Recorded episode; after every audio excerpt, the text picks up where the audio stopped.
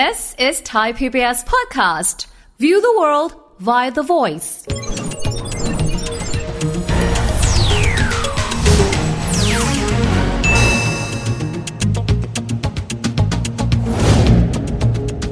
บเข้าสู่เศรษฐกิจติดบ้านนะครับเมื่อไม่นานมานี้ครับรายการของเราเองได้มีการจัดนะครับงานไลฟ์เซสชั่นในหัวข้อนี้ครับพิษสินบนเกาะกินเศรษฐกิจไทยว่าด้วยเรื่องของดัชนีนะครับซึ่งทางด้านขององค์กรระหว่างประเทศที่มีชื่อว่า Transparency International ซึ่งก็เป็นองค์กรกลางนะครับที่ใช้ชี้วัดในเรื่องของความโปร่งใสของแต่ละประเทศด้วยพบแบบนี้ครับว่าคะแนนดิบของประเทศไทยหลังจากที่พวกเขาไปสำรวจออกมาแล้วในปีที่ผ่านมาครับอยู่ในระดับที่ 35% คือ 35 จาก100แต่ทีนี้เรื่องของตัวคะแนนดิบอาจจะบอกพอๆกับเดิมปีก่อนหน้านั้นซึ่งอยู่ที่36แต่ปัญหาคืออันดับว่าด้วยเรื่องความโปร่งใสของเรานั้นลงต่ำลงไปกว่าเดิมอีกครับตอนนี้มาอยู่ที่อันดับ108จาก180ประเทศที่มีการทำดัชนีนี้ขึ้นมาคำถามที่น่าสนใจคือไส้ในของมันคืออะไรทำไมประเทศไทยที่มีการประกาศเอาไว้หลายครั้งว่าเราต้องการเสริมสร้างความโปร่งใสเราต้องการที่จะลดการทุจริตคอร์รัปชันเราต้องการลดเรื่องของสินบนแต่ทำไมท้ายที่สุดเราถึงได้ไม่สามารถแก้ไขปัญหานี้ได้เราคุยกันกับแขกรับเชิญของเรา2ท่านนะครับท่านแรกเป็นเลขาธิการองค์การต่อต้านคอร์รัปชันประเทศไทยดร.มานะนิมิตมงคลและอีกท่านหนึ่งครับคณะรัฐศาสตร์นิติศาสตร์มหาวิทยาลัยบูรพารองศาสตราจารย์ดร.โอฬารถิ่นบางเตียวไปฟังครับว่าทั้งสองท่านนั้นมองอย่างไรครับดัชนีคอร์รัปชันปีนี้เนี่ยมันก็สะท้อนภาพเลยนะครับว่าขณะที่ทั่วโลกทุกประเทศเนี่ยเขาให้ความสนใจในการที่จะต่อสู้แก้ปัญหาคอร์รัปชันแต่ประเทศไทยเราเนี่ยเราไม่ประสบความสำเร็จใช้คำว่าล้มเหลวเลยก็ได้เพราะฉะนั้นคะแนนของประเทศไทยเนี่ยมันจึงเท่าเดิม35เนี่ยเป็นคะแนนที่ต่ำสุดที่เราเคยได้รับมานะครับแล้วเป็น35อย่างนี้มาหลายครั้งมากแล้วแต่อันดับที่108เนี่ยยังดีกว่าเมื่อปี2564นะครับปีนั้นเราได้ที่อันดับที่110ครับ110ปีนี้ขยับขึ้นนิดนึงแต่ถ้าดูแนวโน้มที่เขาประเมินประเทศไทย20กว่าปีที่ผ่านมาเนี่ยอันดับของประเทศไทยเราเนี่ยตกลงมาเรื่อยๆจะเป็นกราฟจะเป็นเหมือนกับเรากำลังเดินลงเหวอย่างนี้เลยนะครับแต่ถ้าเอาเฉพาะอาเซียน10ประเทศตรงนี้นะครับถ้าย้อนหลังไปสัก 7-8 ปีที่แล้วเนี่ยหรือ5ปีที่ก่อนก็แล้วกันนะครับไทยจะอยู่อันดับ3เราจะไปรองก็แต่สิงคโปร์มาเลเซียพอมาตอนหลังเนี่ยครับเวียดนามเขาแซงเราแล้วปีนี้เราอยู่อันดับ4เนี่ยก็จะลองอยู่แค่เวียดนามครับปัญหาที่เกิดขึ้นสิงคโปร์เนี่ยเป็นประเทศที่ดีที่สุดในเอเชียแปซิฟิกเลยนะครับแล้วก็อันดับหนึ่งของอาเซียนมาโดยตลอดเป็นที่ยอมรับเรื่องคะแนนของเขานะครับมาเลเซียดีขึ้นเมื่อสัก 7-8 ปีที่แล้วเมื่อคนที่เป็นผู้นำของประเทศเขาเนี่ยมีนโยบายที่เอาจริงเอาจังในการต่อต้านคอร์รัปชันในประเทศเขาคอร์รัปชันยังสูงนะครับแต่ความเอาจริงเอาจังที่จะเล่นงานพวกคอร์รัปชันนักการเมืองหรือข้าราชการตัวโตๆตัวใหญ่ๆเนี่ยมีความชัดเจนมากขึ้นและเขามีมาตรการที่ปฏิบัติได้มากขึ้นนะครับขณะที่เวียดนามเนี่ยน่าสนใจมากเขาตามหลังเรามาตลอดแต่ในช่วงหลังเนี่ยครับถึงแม้นักลงทุนของไทยจะบอกว่าเอ้ยที่นั่นก็มีคอร์รัปชันแต่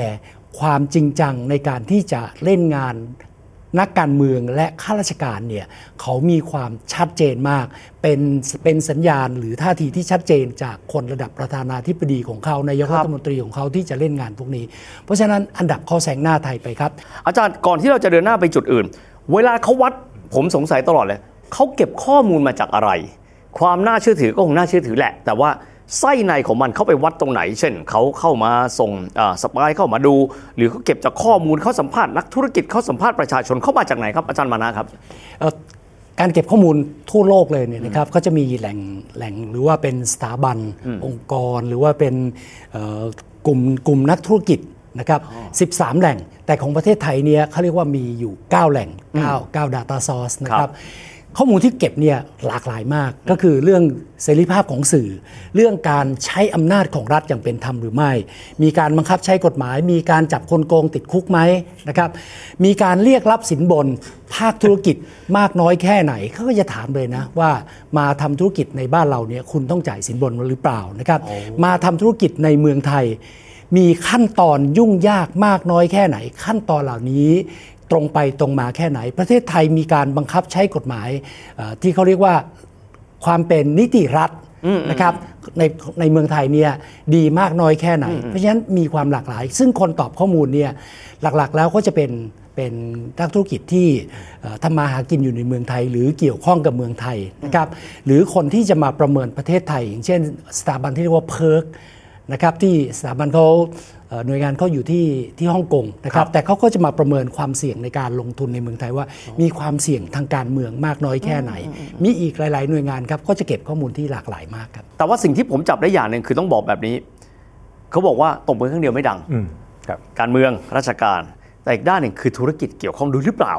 เดี๋ยวเราค่อยมาดูกันอาจารย์โอฬารครับกลับมาที่ว่ารูปแบบคำว่าติดสินบนเนี่ยประกอบด้วยอะไรบ้างครับผมจะพูดในส่วนที่เป็นต่อไม่ใช่เป็นต่อขยายนะครับจากอดีตต่อจากอาจารย์มณะอาจารย์มณะพูดถึงสินบนในปรากฏการณ์ปัจจุบันแล้วคุณวิทย์ก็เป็นนักประวัติศาสตร์สินบนกับสังคมไทยเนี่ยเราอยู่กันในประวัติศาสตร์วัฒนธรรมนะสินบนคือการยื่นนะครับเงื่อนไขพิเศษเพื่อหวังผลต่อนะครับผลลัพธ์แบบพิเศษติดสินบนเพื่อที่จะให้สอบได้บนบานศาลกล่าวเนี่ยเราอยู่กับวิธีคิดแบบติดสินบนนี่ก็เป็นพื้นฐานเลยนะต้องคือบนบานศาลกล่าวคือนั่นคือการติดสินบนที่เป็นฐานวัฒนธรรมและสังคมไทยยอมรับได้ฮะเพียงแต่ว่าส่วนประกอบคือเป็นสิ่งศักดิ์สิทธิ์ใช่ฮะคือมันถูกทำให้เป็นสิ่งศักดิ์สิทธิ์แต่พฤติกรรมอ่ะนั่นคือการติดสินบนที่อยู่ในวัฒนธรรมส่วนหนึ่งนะมันมาจากพื้นฐานที่เราต้องการนะผลพิเศษบายพาสนะครับผลบางอย่างจากการแลกแล้วเราก็ติดสินบนบวกกับโครงสร้างของรัฐราชการเราเนี่ยนะครับบางครั้งมันไม่แน่นอนมันไม่สามารถคาดเดาอะไรได้นะครับซึ่งทุกอย่างเนี่ยพอความคาดเดาไม่ได้เนี่ยทุกคนมันรู้สึกว่ามันต้องการที่พึ่งบางอย่างมันก็เลยทำให้นะเวลาไปพึ่งแบบนี้พอเรามันได้ปั๊บการติดสินบนจึงหนักขึ้นนะสินบนในหน้าที่นี่คือสินบนในรูปของสิ่งศักดิ์สิทธิ์ก่อนเพราะเรานะครับติดสินบนสิ่งศักดิ์สิทธิ์หนักขึ้นแล้วพอเรามีได้ผลสิ่งนั้นมากขึ้นมันมีผลตอบแทนมากขึ้นเราก็จะพร้อมติดสินบนในรูปที่เป็นรูปธรรมมากขึ้นมันลงตัวกันเพราะและตัวเองไม่รู้ว่านั่นคือความผิดและบวกกับตอนนี้สิ่งที่ผมตกกังวลใจมากก็คือเรามีวัฒนธรรมการหนีคดีหนีความและปรากฏว่าการหนีคดีเนี่ยกลายเป็นไม่ใช่ลูกชาวบ้านหลานชาวนาหนีนะกลายเป็นลูกพ่อรัฐมนตรีนะพ่อนายกคนที่มีหน้ามีตาสังคมเกิดวัฒนธรรมการหนีแล้ววัฒนธรรมการหนีกลายเป็นที่ยอมรับในหมู่ชนชั้นนำไทยว่าถ้าทำผิดกฎหมายก็หนีไปก่อนเดี๋ยวเขาใช้กระบวนการในการสู้ตอนนี้เราเกิดแพทเทิร์นทางวัฒนธรรมในการที่จะอยู่ในสังคมอภิสิทธิชนแบบใหม่กับข้อบกพร่องทางกฎหมายเห็นไหมฮะนี่คือสิ่งที่ผมคิดว่าสังคมไทยจะต้องตระหนักว่าถ้าเราจะแก้ปัญหาเรื่องการคอร์รัปชันเนี่ยมันไม่ใช่แค่เรื่องกฎหมายนะครับมันต้องมีการบังคับใช้แล้วก็มีมาตรการในการที่จะไม่สร้างวัฒนธรรมแบบนี้ในหมู่ชนชั้นนำประเทศไทยเองพยายามแก้ไขกฎหมายมากมายเพื่อปราบคอร์รัปชันนะครับแต่ที่สุดดูเหมือนกับว่าคอร์รัปชันการรับสินบนเป็นวัฒนธรรมที่ฝังรากลึกแล้วเรายังมีความหวังอีกหรือไม่ไปฟังทั้งสองท่านครับการไปแก้กฎหมายกฎระเบียบเนี่ยมันจะมีปัญหาครับเพราะว่าเมื่อคุณแก้ออกมาแล้วเหมือนกับที่เขาเคยวิจารณ์ประเทศไทยต่างชาติวิจารณ์เนี่ยนะครับว่าออกกฎหมายออกกฎระเบียบออกนโยบายมานะครับแต่หน่วยงานไม่ปฏิบัติมันก็ไม่เกิดผลประโยชน์อะไรขึ้นนะครับขณะเดียวกันกฎหมายกฎระเบียบเนี่ยมันเป็นเรื่องที่เขียนขึ้นมาสอดคล้องกับสิ่งที่เคยเกิดขึ้นมาแล้วในอดีตแต่บรรดาคนโกงเนี่ยมันมองไปข้างหน้าไอ้คนพวกนี้อะไรที่เป็นผลประโยชน์มันจะซิกแซกอยู่ตลอดเวลาเพราะฉะนั้นคนพวกนี้มันสามารถปรับเปลี่ยนกลวิธีในการโกงได้อย่างเช่นทุกวันนี้เราพูดกันมากเรื่องเฮ้ยทำไมจีนเทามาแรงเหลือเกินทำไมมีหมูเถื่อนตีนไก่เถื่อนโคเถื่อนมีทุกอย่างเลยนะทุกอย่างมันมีสวยรถมันทุกเนี่ยพวกนี้มันมีเทคนิคเปลี่ยนแปลงตลอดเวลาสุดก็คือว่าคอร์รัปชันมันมีความซับซ้อนการแก้ด้วยกฎหมายที่มองย้อนหลังมันไม่สามารถเอาชนะได้ครับเพราะฉะนั้นการแก้ที่ชัดเจนทำได้ก็คือต้องอาศัยความร่วมมือความตื่นตัวของประชาชนซึ่งรวมถึงภาคธุรกิจภาควิชาการสื่อมวลชนด้วยนะครับมันถึงจะแก้ไขได้แต่ที่ผ่านมาเนี่ยคนพอมีอำนาจในรัฐบาลนะครับก็จะโยนภาระว่าการแก้ปัญหาเป็นเรื่องของปปช.คนที่เป็นรัฐบาลตอนตัวเองเป็นฝ่ายค้านจะรู้เรื่องจะเก่งทุกอย่างแต่พอตัวเองมีอำนาจก็จะพยายามอยู่เงียบๆอยู่เฉยๆแก้ปัญหาเฉพาะเรื่องเฉพาะหน้ามีเหตุการณ์อะไรขึ้นก็แก้ไปเข้มงวดไปรัดกุมจัดการให้เร็วให้เร็วเฉพาะเรื่องนั้นแต่ไม่จริงจังในการแก้ไขปัญหาระยะยาวไม่เอาจริงในการที่จะไปเปลี่ยนแปลงเชิงระบบที่เป็นพื้นฐานของปัญหาอย่างเช่นคุณบอกว่าตำรวจรับสวยสินบนคุณจะแก้ยังไง ในการปฏิรูปตำรวจนะครับมีปัญหาเรื่องหมูเถื่อนคุณจะเอาชนะยังไงในกลไกของกรมปศุสัตว์กรมประมงกรมศุลกากรมันถึงจะหยุดได้แต่วันนี้หน่วยงานรัฐก็จะไม่แตะเรื่องพวกนี้นะครับก็จะไปไล่จับว่ามีชิปปิ้งคนไหนเกี่ยวข้องมีเอกชนรายไหนเกี่ยวข้องรวมทั้งไม่ได้พูดด้วยว่ามีนักการเมืองคนไหนที่บัญชาการในระดับสูงในภาพใหญ่ตรงนี้ก็จะถูกมองข้ามไปเพราะฉะนั้นคอร์รัปชันที่ผ่านมามันจึงไม่ถูกแก้ไขครับผมขออนุญาตพูดไปไกลอีกนิดนึงก็คือว่าหลายปีมาเนี้ยเราบอกว่าเฮ้ยประเทศไทยเนี่ยเศรษฐกิจเติบโตต่ำกว่าขีดความสามารถที่เป็นจริง อันนี้ใช่เลยครับเพราะว่าพอมันมีคอร์รัปชันบริษัทเอกชนที่เกี่ยวที่ทำงานค้าขายเกี่ยวกับภาครัฐเช่นไปประมูลงานภาครัฐเนี่ยนะครับไม่สนใจที่จะพัฒนาตัวเองไม่สนใจที่จะลงทุนแต่เลือกใช้วิธีที่จะติดสินบนเจ้าหน้าที่รัฐนะครับหรือตัวเองอยากได้เปรียบอะไรเนี่ยก็ไปเล่นแร่แปรธาตุปีการคอร์รัปชันเชิงนโยบายกับภาครัฐนะครับเพราะฉะนั้นตรงนี้เป็นตัวทำลายขีดความสามารถของประเทศไทยให้มันต่ำกว่าสภาพที่เป็นจริงครับเรื่องนี้ผมคิดว่ามันต้องทำงานร่วมกันซึ่งวันนี้ต้องยอมรับว่าหลายๆองค์กรก็เริ่มขยับแต่อยากจะให้การขยับเนี่ยมันมีแรงสนับสนุนนะครับซึ่งส่วนหนึ่งถ้าเป็นไปได้นะถ้าองค์กรภาคธุรกิจเห็นความสำคัญของการแก้ปัญหาเนี่ยนะครับไม่ใช่แค่การรวมกลุ่ม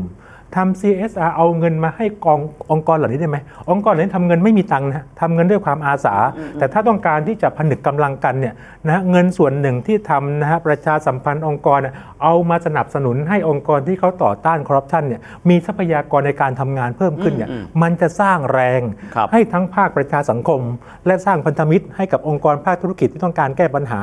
ก็ทำให้รัฐรู้สึกลำบากแล้วเพราะว่ามันโดนบีบทั้งสองทางมีกฎหมายบังคับหรือว่าถ้าห้างร้านธุรกิจไหนนะฮะจ่ายภาษีเกี่ยวกับการป้องกันทุจริตคอร์รัปชันเหมือนกับสนับสนุนภาษีพรรคการเมืองอ่ะสนับสนุนการลดภาษีแบบนี้ว่าถ้าคุณเอาเงินส่วนหนึ่งปีละ10ล้านมาให้องค์กรในการต่อต้านคอร์รัปชันเนี่ยคุณจะได้ลดภาษีแล้วก็กลายเป็นนะครับเรื่องของการดูแลสังคมของคุณด้วยเห็นไหมถ้าทำแบบนี้มันจะทำให้กลุ่มภาคประชาสังคมเนี่ยก็ตื่นตัวมากติดอาวุธให้เขามากครับไม่ใช่แค่ผลักภาระให้เขาทำงานแต่ไม่มีทรัพยากรให้เขาเราได้เห็นเลยว่าวันนี้คนไทยสู้มากขึ้นคนไทยตื่นตัวมากขึ้นนะครับหรืออย่างที่ท่านอาจารย์พูดถึงเรื่องเงินทุนจากภาคที่จะมาสนับสนุนภาคประชาชนเนี่ยนะครับวันนี้มีจริงๆนะครับในภาคธุรกิจตลาดทุนเนี่ยมีการตั้งกองทุนที่เรียกว่ากองทุน CG Fund กองทุนธรรมาภิบาลไทยนะครับวันนี้มีมูลค่าอยู่ประมาณสัก 5,000 ล้านบาทโอ้ครับ13 14กองทุนนะครับ CG Fund เนี่ยเขาเอาเงินปันผลเอาเงินที่กำไรจากการบริหารจัดการเนี่ยนะครับให้ 40% เอามามอบให้กับภาคเอกชนภาคประชาชนหรือ NGO เนี่ยที่ทำงานทางด้านธรรมาภิบาลและการต่อต้านคอร์รัปชันถือว่าช่วยได้มากนะครับปีหนึ่งได้หลายสิบล้านครับ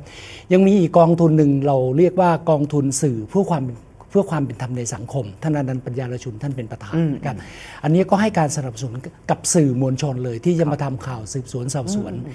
ในเรื่องที่เป็นปัญหาสังคมอย่างนี้ครับเราเห็นว่าในภาคเอกชนเนี่ยมีความพยายามที่จะพูดในเรื่องเหล่านี้มากขึ้นทำในเรื่องเหล่านี้มากขึ้นนะครับแต่สำหรับภาคประชาชนล้วนๆเนี่ยครับอย่างเพจปฏิบัติการหมาเฝ้าบ้านที่คนไทยทราบรู้จักกันดีเนี่ยนะครับถ้าย้อนหลังไป10ปีที่แล้วเนี่ยคนที่เอาข้อมูลมาเปิดโปงในเพจหมาเฝ้าบ้านเนี่ยจะเป็นเครือข่ายที่เราไปอบรมเอาไว้จัดตั้งไว้นะครับแต่ในช่วง 2-3 ปีหลังเนี่ยครับข้อมูลที่เข้ามาในเพจไม่ว่าจะเป็นเรื่องบ้านป่าแหว่งเรื่องไอโครงการประเภทคิดทำทิ้งเสาไฟกินนารีเนี่ยนะส่วนใหญ่เป็นข้าราชการในหน่วยงานในองค์กรปกครองส่วนท้องถิ่นเป็นประชาชนในพื้นที่ครับคนที่เขาเห็นข้อมูลจริงๆเขาเดือดร้อนจริงๆเป็นผู้ร้องเรียนขึ้นมาซึ่งตรงนี้เราดีใจมากเลยครับว่าประชาชนเป็นผู้ร้องเรียนเข้ามาและอันนี้เป็นกำลังใจให้เห็นชัดเจนเลยนะครับว่าเราจะทำอะไรได้มากขึ้นหลายคนมองนะครับว่าในการแก้ไขปัญหานี้ต้องไปหาที่เจ้าภาพก็คือปปช.แต่จริงๆแล้วประเด็นนี้อย่างที่ทั้งสองท่านบอกนะครับทุกคนล้วนแต่มีส่วนร่วมในการที่จะแก้ไขปัญหานี้ร่วมกันไปได้ดังนั้นเรื่องนี้ไม่ใช่ปัญหาที่ใครคนใดคนหนึ่งจะมาช่วยแก้ไขแต่เกิดจากมือของพวกเราทุกคนนั่นเองครับนี่คือภาพรวมเศรษฐกิจติดบ้านนะครับและถ้าใครก็ตามมีความสนใจติดตามข่าวสารทางเศรษฐกิจแบบนี้ท่านสามารถติดตามได้ที่เพจสารดีไทย PBS และทุกช่องทางของไทย PBS สำหรับวันนี้เวลาหมดแล้วนะครับแล้วพบกันใหม่สวัสดีครับ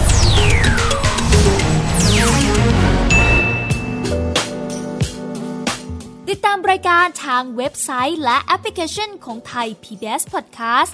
Spotify SoundCloud Google Podcast Apple Podcast และ YouTube Channel Thai PBS Podcast Thai PBS Podcast View the world via the voice